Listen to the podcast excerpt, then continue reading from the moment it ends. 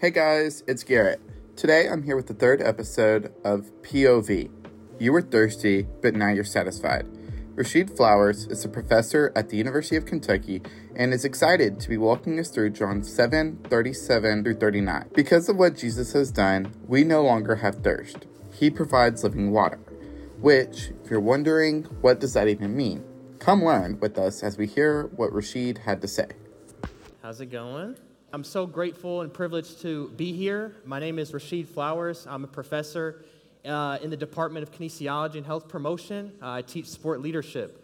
Uh, I was a graduate student at University of Kentucky from twenty seventeen until twenty twenty-two, and God graced me with the honor and privilege to be able to be a professor here, something I never thought would be possible. So I'm so grateful uh, to be here. Um, and then the fact that Crew is here in the home turf, like College of Ed, that's where I work. Uh, so it's really cool and awesome to see Jesus being praised in this building. And this room, this is the same room where we have department meetings. So praise God that his praises are being lifted up in this place. That That's incredible to me. Uh, so grateful for Lee, uh, Thomas, and the rest of the Crew staff for having me here. Uh, Crew was a vital ministry for me. Uh, I was a part of it uh, during my graduate years, also Uh, starting another campus ministry, the Impact Movement, which branched out of Crew. Uh, so you got good people here. Um, campus ministry is super important, so I'm so grateful to see so many faces here. I know that I would not be following Jesus. I would, I don't know what I would be or where I would be if there wasn't campus ministries and people that were so faithful uh, to be a part of the ministry and bring people into a relationship with Christ and show people at the college level that God has a plan for you, he loves you, and uh, anything that college can offer will not truly satisfy like he can. All right, so let me pray before I, we start going into this. God, thank you so much for this day. Thank you for this opportunity for us to gather. Uh, we pray, God, that your name will be honored and glorified in here tonight. I pray that the words of my mouth and the meditation of my heart will be pleasing in your sight, and let us be able to learn more and uh, further our walk with you. Amen. All right, let's look at the scripture. All right, so the point of view is that you were satis- wait, you were thirsty, but now you're satisfied. So let's read the scripture. It says from John seven thirty-seven, on the last day of the feast, the great day, Jesus stood up and cried out, "If anyone thirsts, let him come to me and drink. Whoever believes in me, as the scripture has said, out of his heart will flow rivers of living water." Now, this he said about the Spirit, whom those who believed in him were to receive, for as yet the Spirit had not been given, for Jesus had not been yet glorified. All right, I'm kind of hungry uh, out here, um, so I got some, some good foods up there. Who loves ice cream? Okay, what's the best ice cream? Coffee? All right, uh, how about this? Who has the best ice cream?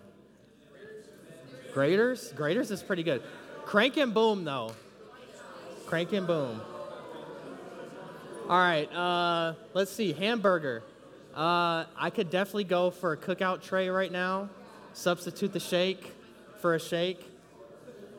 Pizza. Who has the best pizza? Please don't say Papa John's.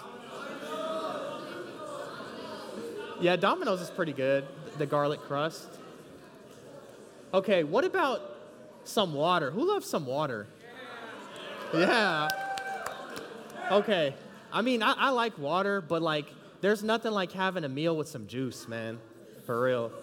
Or like, after a hard workout, you're just like, man, I need some water. For real. Look, some of y'all are hungry, about to eat the screen. So... Uh, the, the point of this slide, or what I was trying to say, is that sometimes you ever get this craving, you're like, man, I really want to go to cookout, or I really want to go to this place, or I really want to do this thing. And you go, and you get it, and you eat it, and you're like, wow, this is really good. I love this. But then, like, two hours later, you're hungry. That's, like, the worst. It's like, wow, I've been, I've been wanting this so bad, or I've wanted to cook this. You go, you get it, you eat, it's good, but then it's like two hours later, it's hungry. And, like, maybe a few hours later, I forgot what it even tastes like. And that's what our bodies desire. Our bodies have a natural desire and craving for food. We need food. We need food to function. And The issue is, though, shortly after, we're, we're left needing and wanting more. So I want to share a little bit about my story and how it relates to this. I'm going to connect it somehow. Uh, but I was in your shoes a couple years ago, not, not too long ago, but I went to the Ohio State University for undergrad. Yeah. Oh, man. Yes, thank you. He's a real one. That's why his last name's Villarreal. Yeah. Okay, but anyway, I I grew up in a Christian home, uh, probably like many of you all. My parents raised me to know Christ, and I grew up in church. I was serving. I was a part of church, and I had a relationship with God. In high school, you know, it was okay, but I knew in college, because of the foundation that my parents built, that I needed to get rooted and grounded in a church. And I was walking around campus, and they had this sidewalk chalk. They wrote on the ground, H two O, come check it out. So I did, I went, and it was awesome. It was a community just like this. We went to church, uh, we worshiped, we had Bible studies together, and it was really cool. But there was this little inkling in me saying, like, I am at Ohio State, you know, so, like, what's Ohio State about, if you know what I mean? So I wanted to live kind of this double life. Like, half of me is, like, invested in church and my faith, but this other half is like, yo, where the party at? Can we be real for a second? Okay. Yes, so uh, I was like, I want to see what this is about. I'm, I have this freedom, I have this independence, so I'm going to go to these parties. I go Friday, Saturday, but then I go to church on Sunday. And I remember one day, my sophomore year, uh, after the party was over, all the fun, all the drinking was over, um, my friends left, it's three a.m., I'm walking down the street by myself, and I'm like, man, there's got to be more than this. In the moment, it was so fun, but when it was all over, when all the fun and games were over and you get sober, then you're like, wow, then life hits. It hits. And I was like, empty. Like, I, I felt like something was missing in my life.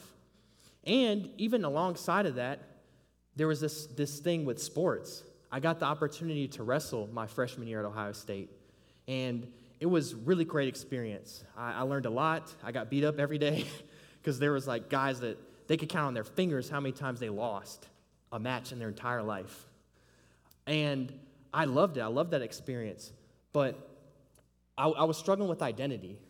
So I ended up um, stopping wrestling because my wrestling coach said, I think you might be a better track and field runner. You should run track and field instead. So I had a meeting with the track coach. I was going to do track and field, but I was struggling academically, and I couldn't do it. I didn't have the opportunity to because I needed to get my grades up.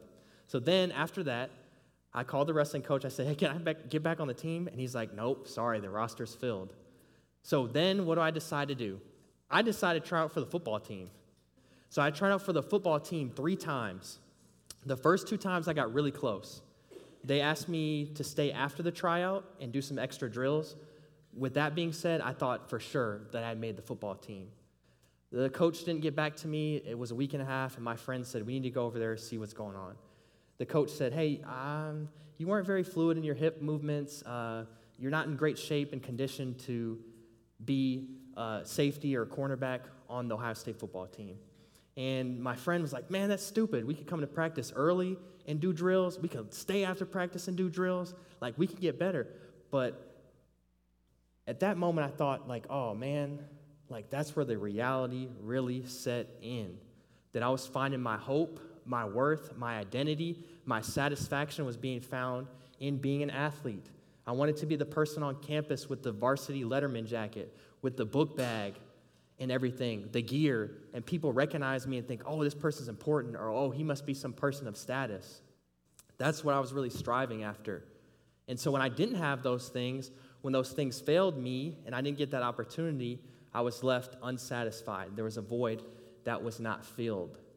But Jesus reminded me of my identity, which I'll talk about a little bit more, that I'm his son, I'm loved, he has a plan for me.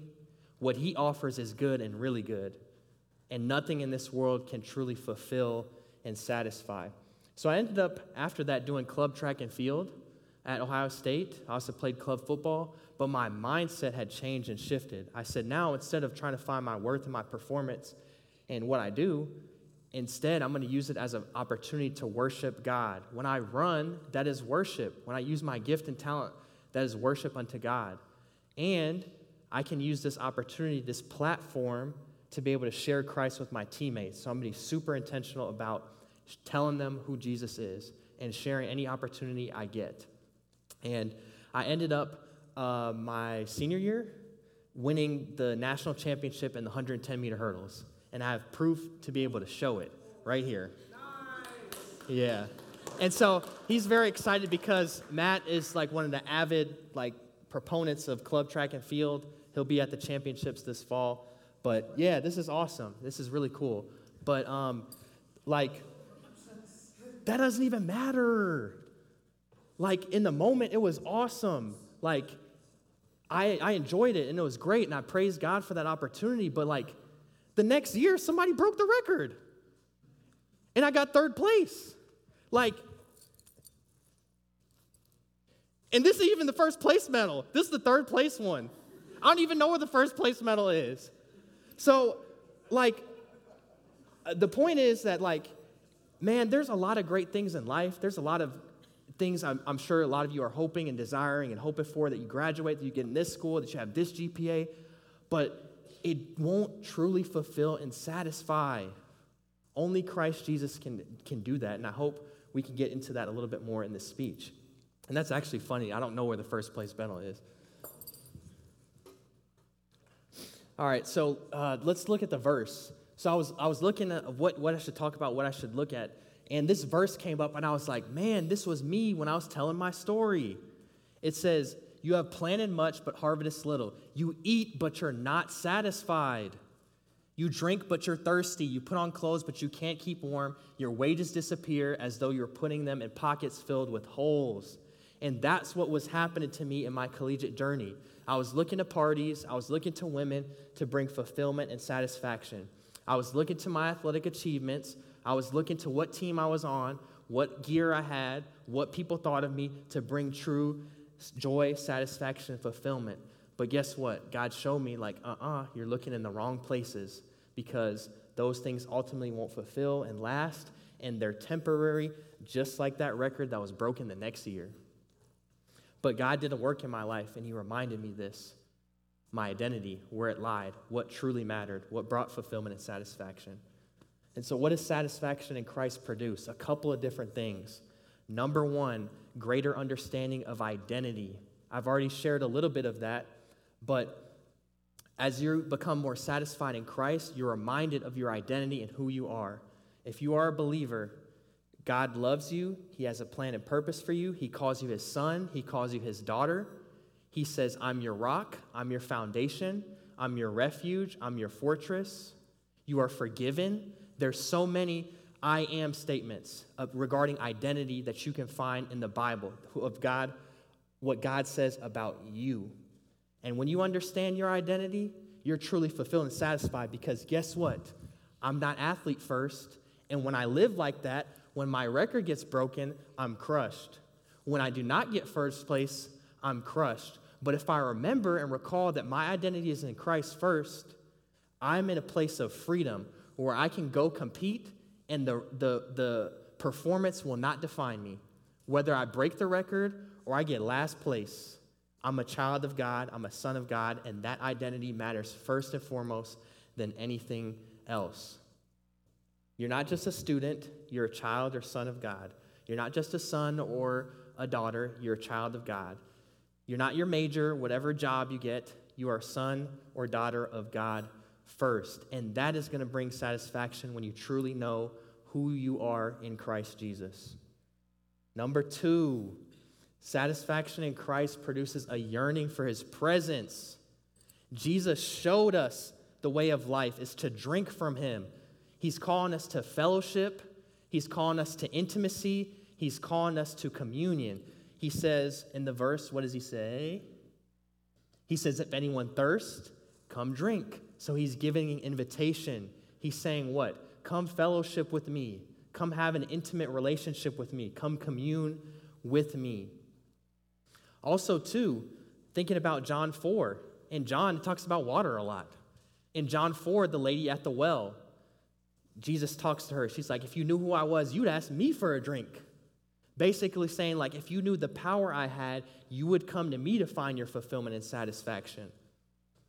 And in the Beatitudes in Matthew, it says, those who hunger and thirst for righteousness will be filled, will be filled. A daily filling is required. We have to desire, we have to want, we have to make time to spend it with God.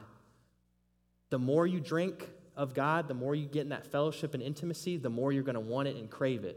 Your day's not going to be right because you didn't have your quiet time with the Lord. So it also says in, in some other verse, I don't remember where it is, but it says those who taste of, of God, like, can't forget it. You want to help me out? Do you know that verse? Does anybody know that verse? Basically something like if, if you taste and drink of God, like, you can't forget it. Or, or there's another verse that says, taste and see how good the Lord is. Something like that. Yeah, but you get the point. You get the point. When you get a, a, a little taste of who God is, his presence, how much he loves you, like what he has, who his character is, it's like, man, I want more of that. And I'm sure you know people in your life who have a really strong relationship with God, and you're like, man, I want to be like them. It's because they're in that quiet place. They're communing with Jesus, and he pours out his spirit without measure. So that means it's unlimited. He gives more and more. So every time we make a commitment to spend time with God, he's going to give more and more. He's going to show more of who he is. And what does that time look like? It looks like a lot of different things. It looks like prayer, contemplative prayer with God, like praying out the word. It looks like worship, spending time in worship, just like we did earlier. It looks like hosting his presence, just being still and quiet and saying, God, I'm here. I'm not going to let any distractions come. I just want to hear your voice. Number three, satisfaction in Christ produces this, alignment with his will, live, basically living in your calling and purpose. You're going to be in alignment with what he wants if you're satisfied in God, because you know that what he calls you to do, what he's asking you to do, is much better than anything else, anything else that you would want to do or anything you would want to desire. Jesus said again in John, along the lines of the same story with the woman at the well, the disciples were like, uh, something about food. He's like, where'd you get this food from? Or maybe Jesus is mad because we didn't get bring bread. He's like, oh my gosh, do you not see what I'm talking about? He's saying, my food is to do the will of God and uh, fulfill the word of the one who sent me. What is he trying to say from that? He's saying his sustenance came from doing what God asked him to do. That's when he felt truly fulfilled and satisfied, when he was in alignment, following God's will and plan that he had for his life. There's so much joy in what God asks you to do. There's so much joy when you're walking in what he asks you to do. Like with sport, when, when I finally understood that thing about identity, now sport became something that was so much enjoyable. It wasn't a burden anymore because God gave me this talent. Now I was free to do it and perform and have fun with it, and also use it as a tool to be able to share Christ. Uh, I also work with F C A.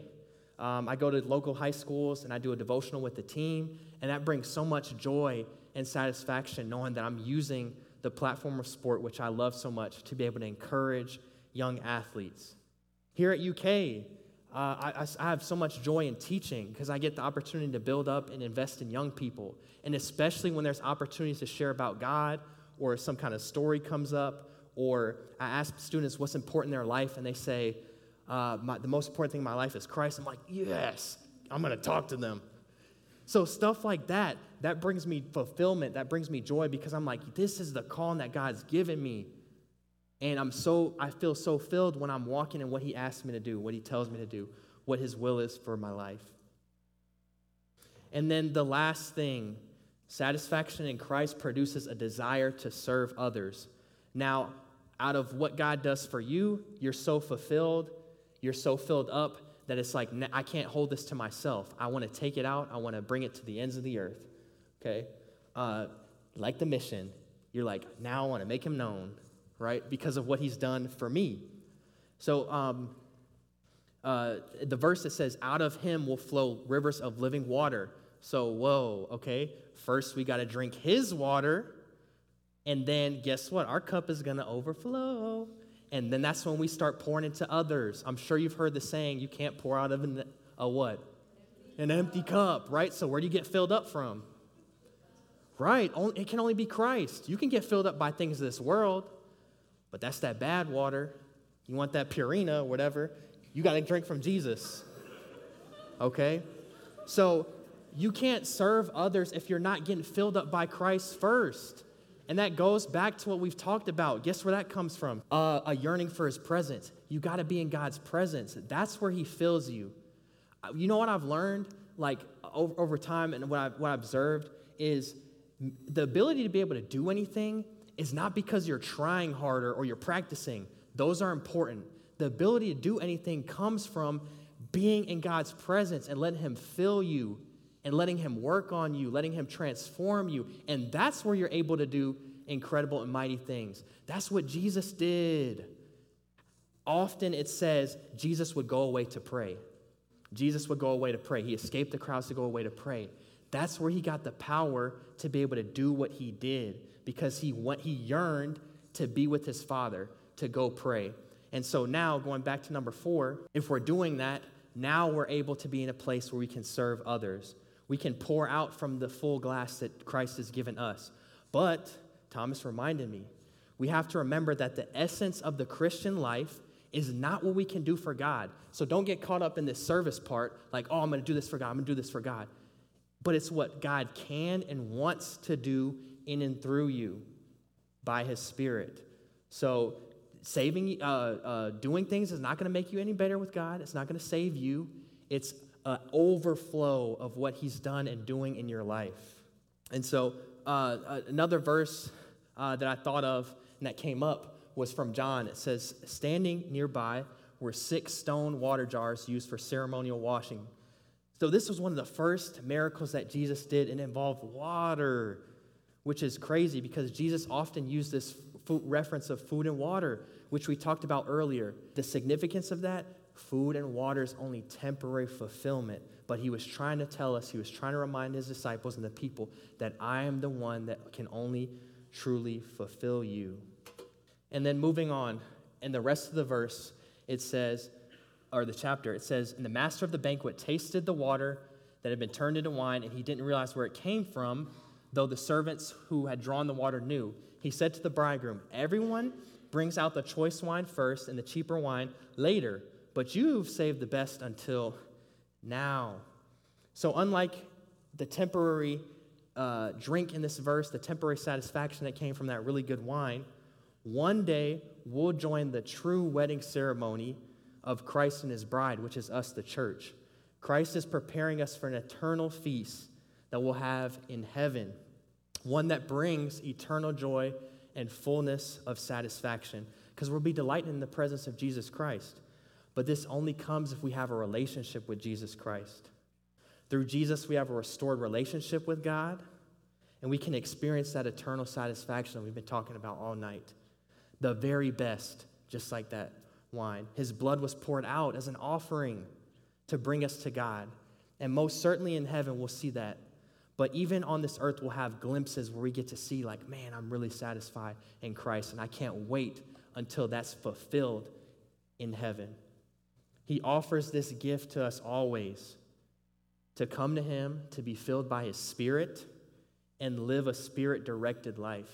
I don't want anyone to leave this room not being one hundred percent certain of their eternal, uh, where they're going for eternity, and not being one hundred percent sure that Uh, you're being fulfilled, you're being fully satisfied in Jesus Christ. So talk to me about it, talk to any of the staff members about it, and let's pray. Heavenly Father, thank you so much for this time. God, thank you so much for your word. Your word reminds us, God, that Jesus, you're the only one that can bring true fulfillment. You're the only one that can bring true satisfaction. God, so we pray that you would help us to internalize this word, God, that we would not look to the things of this world. We would not look to the things that college offers to find fulfillment and satisfaction, but we would look to you first and foremost. God, we pray that you would fill the hearts of people who are yearning for something deeper, God. I pray that every person in this room would yearn for your presence, God, and that they would find that true joy, true fulfillment, true satisfaction is found only in Christ Jesus. Amen. Thanks for listening to the Kentucky Crew Podcast. Crew is a family captivated by the joy of knowing Christ, united under the call to make him known. We keep our feet firmly planted in Kentucky and our eyes on the world. Follow us at, at U K Crew on Instagram to learn more.